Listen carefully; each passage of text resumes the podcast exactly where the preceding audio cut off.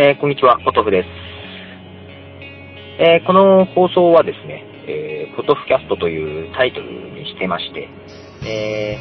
ー、ポッドキャストに対応したですね、あの、シーサーブログさんの方と、えー、音耳というですね、え、OTO33 と書いて、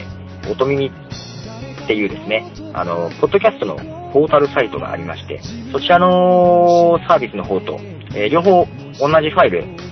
配信してます。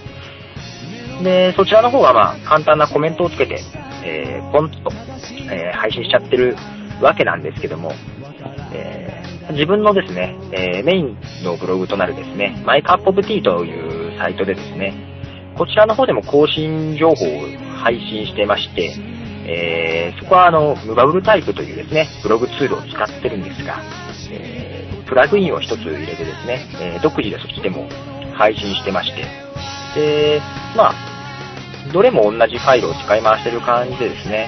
えー、どれかをまあ登録していただければ、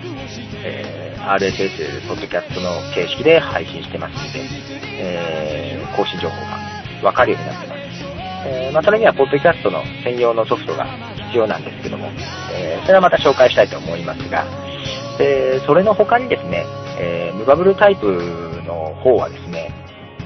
ちょっとプラグインに不具合もあったもんですから、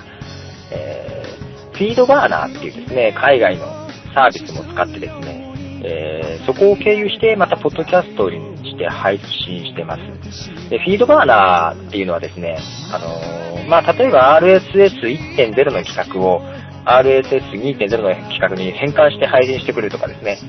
えー、アトム形式にして配信してくれるとかですね、そういうサービスだったんですけども、ポッドキャスト形式にも、えー、対応してくれてまして、えー、まあ、例えば RSS1.0 のものをですね、自動的に RSS2.0 に変換して、しかもポッドキャストの形式に MP3 ファイルへのリンクがあった場合はしてくれて、再配信してくれるっていうですね、サービスなんですね。で、これが結構便利でですね、えー、例えばですね、シーサー以外のブログサービスで、まあ、ジュゲムとかですね、ライブドアとかやってる人なんかでも、えー、例えばそこで RSS1.0 を配信してればですね、MP3 ファイルへの、えー、リンクが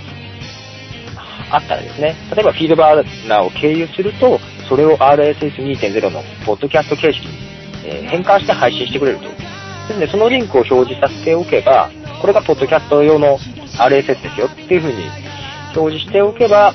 もうそれでポッドキャスト対応っていう形になっちゃうんで、シーサーじゃなくてもできるかなという感じです。で、そのフィードバーナーなんですけども、これ海外のポッドキャストの、え、更新情報だけを集めたサイトの方にもですね、えー、ピング飛ばしておりまして、まあ、今現在日本のサイトは全然少ないんですが、ですので更新情報もずらーっと英語のタイトルが並ぶんですけども、その中にあの自分のサイトの日本語のタイトルがポコッと入ってまして、結構普通に日本語が入っちゃってて、まあ結構その状況は数回なんですけども、まあ、そういう風に自動的にピンを飛ばしてくれるっていうところでですね、結構便利なサイトなんじゃないかなと思います。で、そっちの追加情報も、えー、マイカップオブティーの方に書いておきますが、えー、マイカップティーの方は、まあ、もともとブログサイトなものですから、長々と文章を書いてるんですけども、シーサーと音耳さんの方にはポコッとファイルを上げて、で、短いコメントだけなんですけども、えー、その内容の説明をしつつ、えー、ブログの方ではですね、えー、まあ、そこから発展した考えとかですね、えまあ、追加の情報、えリンクとかですね、細かくですね、いろいろダラダラと書いてます。ですね、逆に音楽ファイルを聞いて、まあ、それだけでもある程度完結してるんですけども、